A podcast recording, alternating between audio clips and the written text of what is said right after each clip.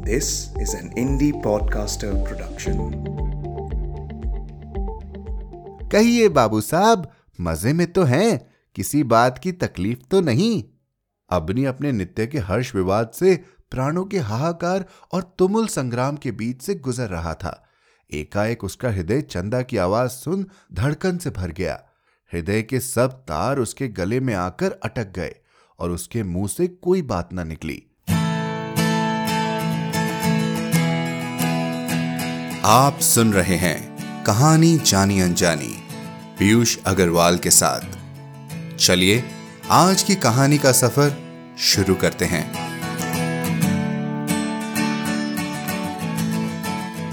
नमस्कार दोस्तों, कैसे मिजाज हैं आपके? प्यार का हफ़्ता कहा जाने वाला वैलेंटाइन वीक कैसा रहा आपका? प्यार चाहे दोस्ती में हो, परिवार में हो, या फिर अपने जीवन साथी के साथ। हर एक की अपनी अलग परिभाषा होती है, और जो कहानी हम आपको आज सुनाने वाले हैं, वो एक ऐसी ही परिभाषा बयां करती है। हमारी आज की कहानी है संतरे वाली जिसे लिखा है वनमाली जी ने 1936 में। जगन्नाथ प्रसाद चौबे, वनमाली, का जन्म 1 अगस्त 1912 को आगरा में हुआ। उन्होंने अपना पूरा जीवन मध्य प्रदेश में गुजारा 40 से 60 के दशक के बीच वनमाली हिंदी के कथा जगत के एक महत्वपूर्ण हस्ताक्षर रहे हैं। अनुभूति की तीव्रता, कहानी में नाटकीय प्रभाव, सूक्ष्म मनोवैज्ञानिक समझ और विश्लेषण की क्षमता के कारण उनकी कहानियों को व्यापक पाठक वर्ग और आलोचकों दोनों से ही सराहना प्राप्त हुई। उन्हें उन्नीस सौ बासठ में राष्ट्रपति पुरस्कार से विभूषित किया गया। इनके बारे में और जानकारी के लिए हमारी website Piyush Agarwal dot com पर जाए। तो चलिए शुरू करते हैं प्रेम के एक अलग रंग से भरी कहानी का सफ़र। संतरे वाली वनमाली। चंदा को लोग संतरे वाली के ही नाम से जानते हैं, पर वह सिर्फ़ संतरे नहीं बेचती। उसकी डलिया में अमरूद भी होते हैं, केले व सेब भी रहते हैं। और कभी कभी वह आम और अंगूर भी ले आती है। चंदा घर में अकेली औरत है। माँ बाप थे कभी, सो न जाने कब कूच कर गए। वह अपने स्वामी को भी खो चुकी थी। अब सब खोकर चंदा केवल अपने रूप को ही लक्का चोरी से समेटकर अपना बना सकी है। सो चंदा उसकी कदर जानती है और इसी से वह उसे बड़े सवार कर वह निखार कर रहती है। चंदा में गर्व है, इसी से उसमें हिंसा है। माया मोह का नाता तोड़कर अब उसने संसार से हिंसा का नाता जोड़ा है। चंदा इसलिए संसार को कोरा सहती नहीं, वह उसे पूरे बल से अपनी ओर खींच कर कल्पना चाहती है। इतवार के दिन जब चंदा कॉलेजों के हॉस्टलों में फल पहुँचाने जाती है, तब वह अपनी चुहल में हृदय की आग भर उसे बिछड़े हुओं के हृदयों में पहुँचा देती है और उन्हें सुलगा देती है। पर जहाँ चंदा जलाती है, वहाँ जलना भी जानती है। इसी से कड़ी है।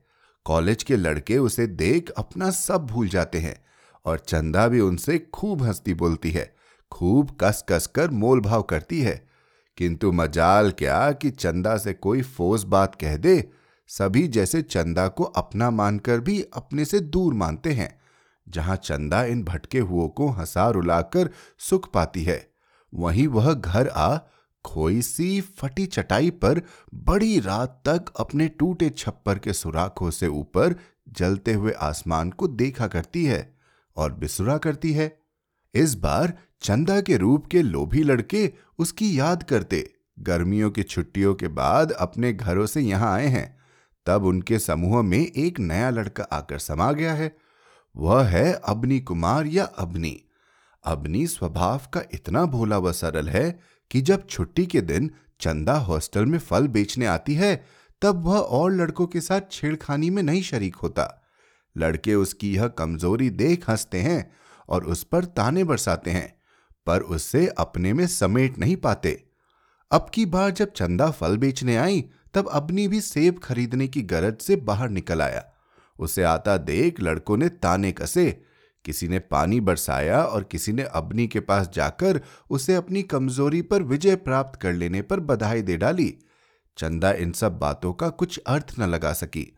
वह सिर्फ़ अपने सामने एक सरल सुख को सिमटते देख सकी और समझ सकी कि आज कोई नया अपरिचित उसके रूप का लोभी विद्यार्थी यहाँ आकर फंस गया है। इसलिए उसकी इतनी पूजा है अबनी किसी की कुछ परवाह न कर सीधा चंदा के सामने जा खड़ा हुआ और बोला आ, मुझे सेब चाहिए आ, सेब कैसे दिए? चंदा ने अपनी मद भरी आँखों में एक झकोला दिया और डलिया में से सेब उठाते हुए उसके ऊपर का गुलाबी कागज़ उतारते हुए कहा बाबूजी यह कश्मीरी सेब है दो आने का एक दिया है। चंदा के इसी लहजे पर लड़के लोटपोट हो जाते पर अपनी तो जरा नहीं उकसा। उसने उससे कोई भावतोल नहीं किया और चट कह दिया अच्छा मुझे दो सेब दे दो। और वह चवन्नी फेंक चलता हुआ। अब यह बात कुछ अच्छी नहीं हुई। चंदा जो यहाँ आती है, पैसे कमाने नहीं आती। वह तो लड़कों से लड़ने झगड़ने आती है। वह चुहल करती है और चाहती है कि दूसरे भी उससे चुहल करे। इन लड़कों को अपनी करारी चितवन से उभार कर वह जो कुछ पाती है वही उसकी सच्ची कमाई होती है। वह इनसे अलग रहकर भी इन पर सत्ता चाहती है। पर यह हार कैसी? चंदा के जीवन में आज एक संधि क्षण आकर उपस्थित हुआ, जब वह जान पाई कि उसके रूप यौवन के अभेद्य दुर्ग को भेद कर कोई भीतर घुसाया है और उसे खंड खंड कर गया है। चंदा आज टूट चुकी है। चंदा उस दिन से बिखरी बिखरी हो रही है। वह अपने को बटोर कर समेट लेना चाहती है, पर समेट लेने की शक्ति जैसे उसने एकदम खो दी है, वह टूक टूक चंदा को जोड़कर फिर अखंड चंदा बन जाना चाहती है। किंतु उसमें जैसे सामर्थ्य नहीं, साहस नहीं, त्याग नहीं, बंधन की गांठ खोल दी गई है और चंदा खुलकर फैल गई है, वह अब नहीं बटोरी जा सकती। चंदा जब ऐसी छलना में फंसी हुई है, तब एक दिन सड़क पर फल बेचते भेंट हो गई उसकी। अबनी से? चंदा धीरे से बोली, कहाँ चले बाबू साहब? अबनी सिर नीचा किए चला जा रहा था। एकाएक आवाज़ सुन उसने अपना सिर उठाया तो देखा उसी दिन की संतरे वाली को। वह बड़ी आफत में फंसा।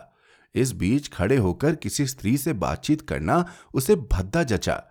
तब उसने छूटने की गरज से कहा, क्यों क्या क्या फल है? मुझे तो अंगूर और सेब चाहिए। चंदा को अबनी की परेशानी पर हँसी सी छूटी। वह मीठे स्वर में बोली, क्या बाबू साहब, कहीं दूर दूर से खड़े होकर सौदे की बात पूछी जाती है? जरा पास आइए, माल देखिए और तब सौदा कीजिए। आप कॉलेज वालों को तो नेक शौर नहीं होता। अबनी को इस युवती नारी की बात में कुछ स्वाद सा आया। वह उसकी अवहेलना न कर सका, वह कुछ पास खिसक आया। तब चंदा ने बताया, यह देखिए बाबू साहब रस के भरे बद्दीदार संतरे हैं। ये ताजे कश्मीरी सेब है और ये चमन के अंगूर है। जो चीज़ मन पड़े, ले लीजिए।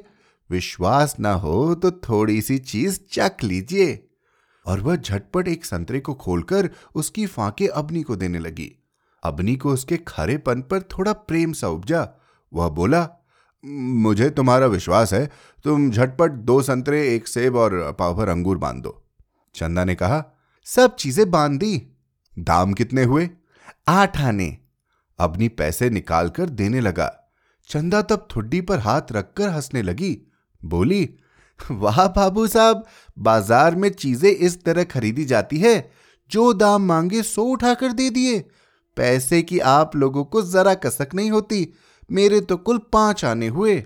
अपनी रोज की भांति आज भी चंदा को नहीं समझ सका। पर और दिन की भांति उसकी आज चंदा को बुरा समझने की हिम्मत नहीं हुई। आज उसने चंदा में जो सरलता, सहृदयता और नारीपन देखा, उससे वह सहज में मोहित हो गया। तब उसने चंदा को बताया कि वह बहुत जल्द ही हॉस्टल छोड़कर कहीं बाहर मकान लेने की सोच रहा है। हॉस्टल में उसे खाना अच्छा नहीं मिलता और भोजन बनाने के लिए वह घर से कोई आदमी बुला लेगा।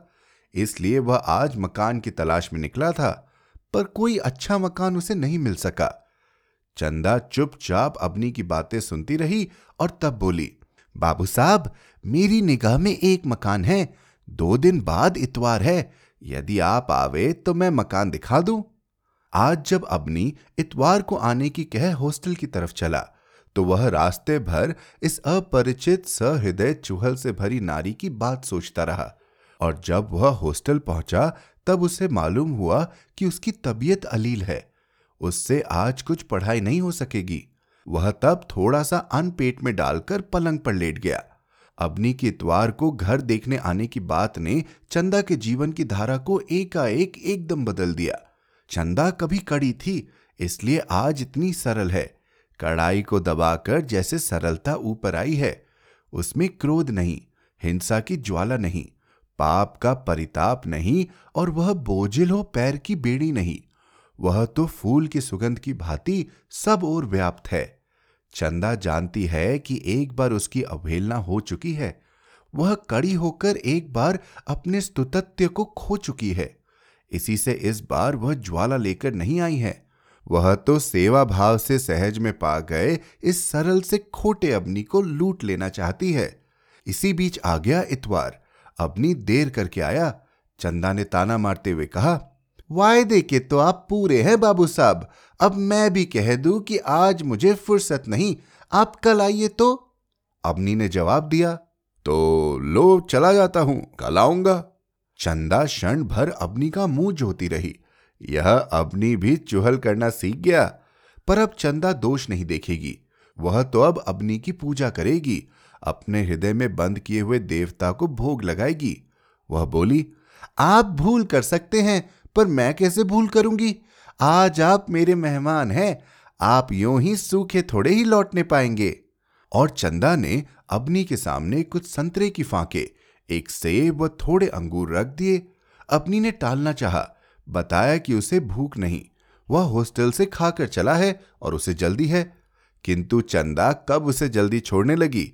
उसने मुस्कुरा कर कहा, वह तो मैं भी देख रही हूँ कि आपको जल्दी है। यदि सचमुच जल्दी है तो आप खा क्यों नहीं लेते? अपनी देर के लिए आप नाहक मुझे दोष मत दीजिए। अबनी ने आखिर झटपट संतरे की फांके मुँह में भर ली और दो चार अंगूर मुँह में डाल लिए। लो चलो चंदा अबनी को मकान दिखाने ले गई। अबनी को मकान पसंद आया। वह जल्द ही वहाँ उठाने की कहकर चला गया। पर उसने अपने को एक पहेली में उलझा पाया। यह चंदा जो इतना अपनापन दिखलाती है, सो उसका प्रयोजन क्या है? प्रयोजन नहीं है, तभी तो इसको लज्जा नहीं है, तभी तो वह भटकती नहीं है। अबनी अपने हृदय के विकार से इसका मिलान कर अपने को खींचना चाहता है, अपने को छिपाना चाहता है। इसी से वह छो करता है। वह देखता है कि वह प्रबल वेग से चंदा की ओर आकृष्ट हो रहा है। इस कारण वह समझता है कि चंदा भी उसी वेग से उसकी ओर बढ़ी चली आ रही है। पर इन दो शक्तियों के महाघर्षण का क्या फल होगा? अबनीय समझ नहीं पाता। भोले अबनी का यह बंधन है, इसलिए इसमें छलक नहीं है, प्रवाह नहीं है, उन्माद नहीं है। सुप्त हृदय की मीठी व्यथा है। रात भर अबनी सोया नहीं। वह इन्हीं विचारों से अपने को लपेटे रहा। और सवेरा होने पर हॉस्टल छोड़कर अपने नए मकान में उठाया। तब से अब और अब से तब यह चंदा और अबनी की कहानी एक बड़ा परिवर्तन लांग आगे बढ़ गई है, जहाँ चंदा अबनी को पाकर दूर हो गई है और स्थिर बन गई है। वहाँ अबनी चंदा को खोकर पास आ गया है और अस्थिर हो उठा है। यह संतरे वाली का जो खंड खंड रूप चंदा है, सो अबनी को पाकर फिर संविष्ट का रूप धारण करने लगा है। चंदा के लिए अब इस समस्त संसार में जैसे कहीं भी कोई रंध नहीं, कहीं भी कोई अभाव नहीं। उसके लिए सभी कुछ भावपूर्ण हो, एक सरल भाव से जागृत हो उठा है। चंदा आज रोती नहीं, हंसकर आज जलाती नहीं। वह तो अब सब कुछ सह झेलकर दुनिया पार करना चाहती है और जीने का मज़ा लूटना चाहती है। और यह अपनी यहाँ आकर खाने को तो ठीक ठीक पाता है, क्योंकि घर से एक आदमी आ गया है जो समय समय पर मनचाही वस्तु बनाकर देता है। पर वह यहाँ आकर एक दूसरी ही बीमारी से गिरफ़्तार हो गया है। एक दिन जो उसकी मीठी मीठी व्यथा थी, वह अब खूब कड़वी हो उठी है। अबनी जानता है कि चंदा ने उसे कहीं से आकर लूट लिया है।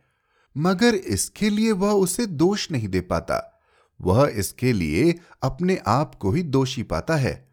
और दोषी ठहरा कर भी वह बदले में जैसे कोई बहुमूल्य वस्तु पाने का अनुभव करता है। इसी बीच एक दिन चंदा चली आई। पूछने लगी, कहिए बाबू साहब, मज़े में तो हैं, किसी बात की तकलीफ़ तो नहीं? अबनी अपने नित्य के हर्ष विवाद से प्राणों के हाहाकार और तुमुल संग्राम के बीच से गुजर रहा था। एकाएक उसका हृदय चंदा की आवाज़ सुन धड़कन से भर गया। हृदय के सब तार उसके गले में आकर अटक गए। और उसके मुँह से कोई बात ना निकली। चंदा ने पूछा मेरे आने से आपकी पढ़ाई में हर्ष पड़ा क्या? अब की बार अबनी ने मुँह खोला सो बात नहीं। अबनी साहस खोने लगा बोला आ, कोई बात तो नहीं यही पढ़ाई लिखाई की चिंता मन को खा रही थी। चंदा अबनी के चेहरे से पढ़ सकी कि उससे कोई बात छिपाई जा रही है। तो न बताइए और मेरा हक ही क्या जो मैं आपकी सब बात जानूं? अबनी को शायद यह बात लगी।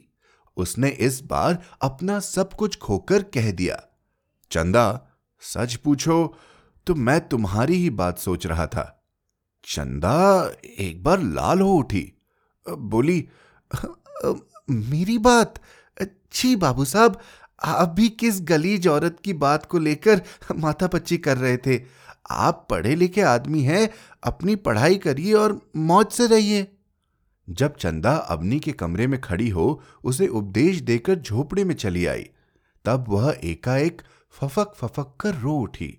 आज उसका रूप हृदय के सब तारों को दबाकर गर्वीले स्वर में, वही पुरातन का गीत गाने लगा। आज उसके हृदय ने अपने आकर्षण के लिए प्रयोजन ढूंढ लिया। आज चंदा के जीवन में फिर एक संदीक्षण आकर उपस्थित हुआ। जब उसने देखा कि यह अपनी एक शुभ मुहूर्त की भांति उसके जीवन में आज जड़ित हो रहा है और अपनी किसी के लिए नहीं है, उस पर और किसी दूसरे का अधिकार नहीं है, उसे तो भगवान ने पूर्णतः उसी के लिए उसके पास भेज दिया है। यह सोच चंदा विकट रूप हँसी। तभी आया अपनी।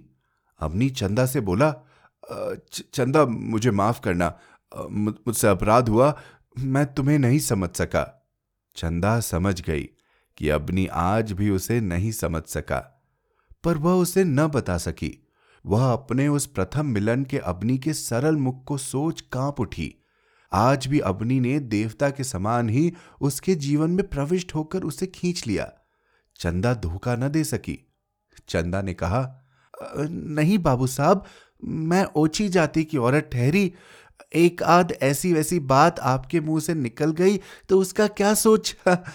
आप अपने को इस तरह छोटा ना बनाइए। और अब अपनी चंदा के उत्तर से संतुष्ट होकर खुशी खुशी घर लौट आया। तब उसी रात को चंदा अपने घर में ताला कुंडी लगा। न जाने कहाँ चली गई।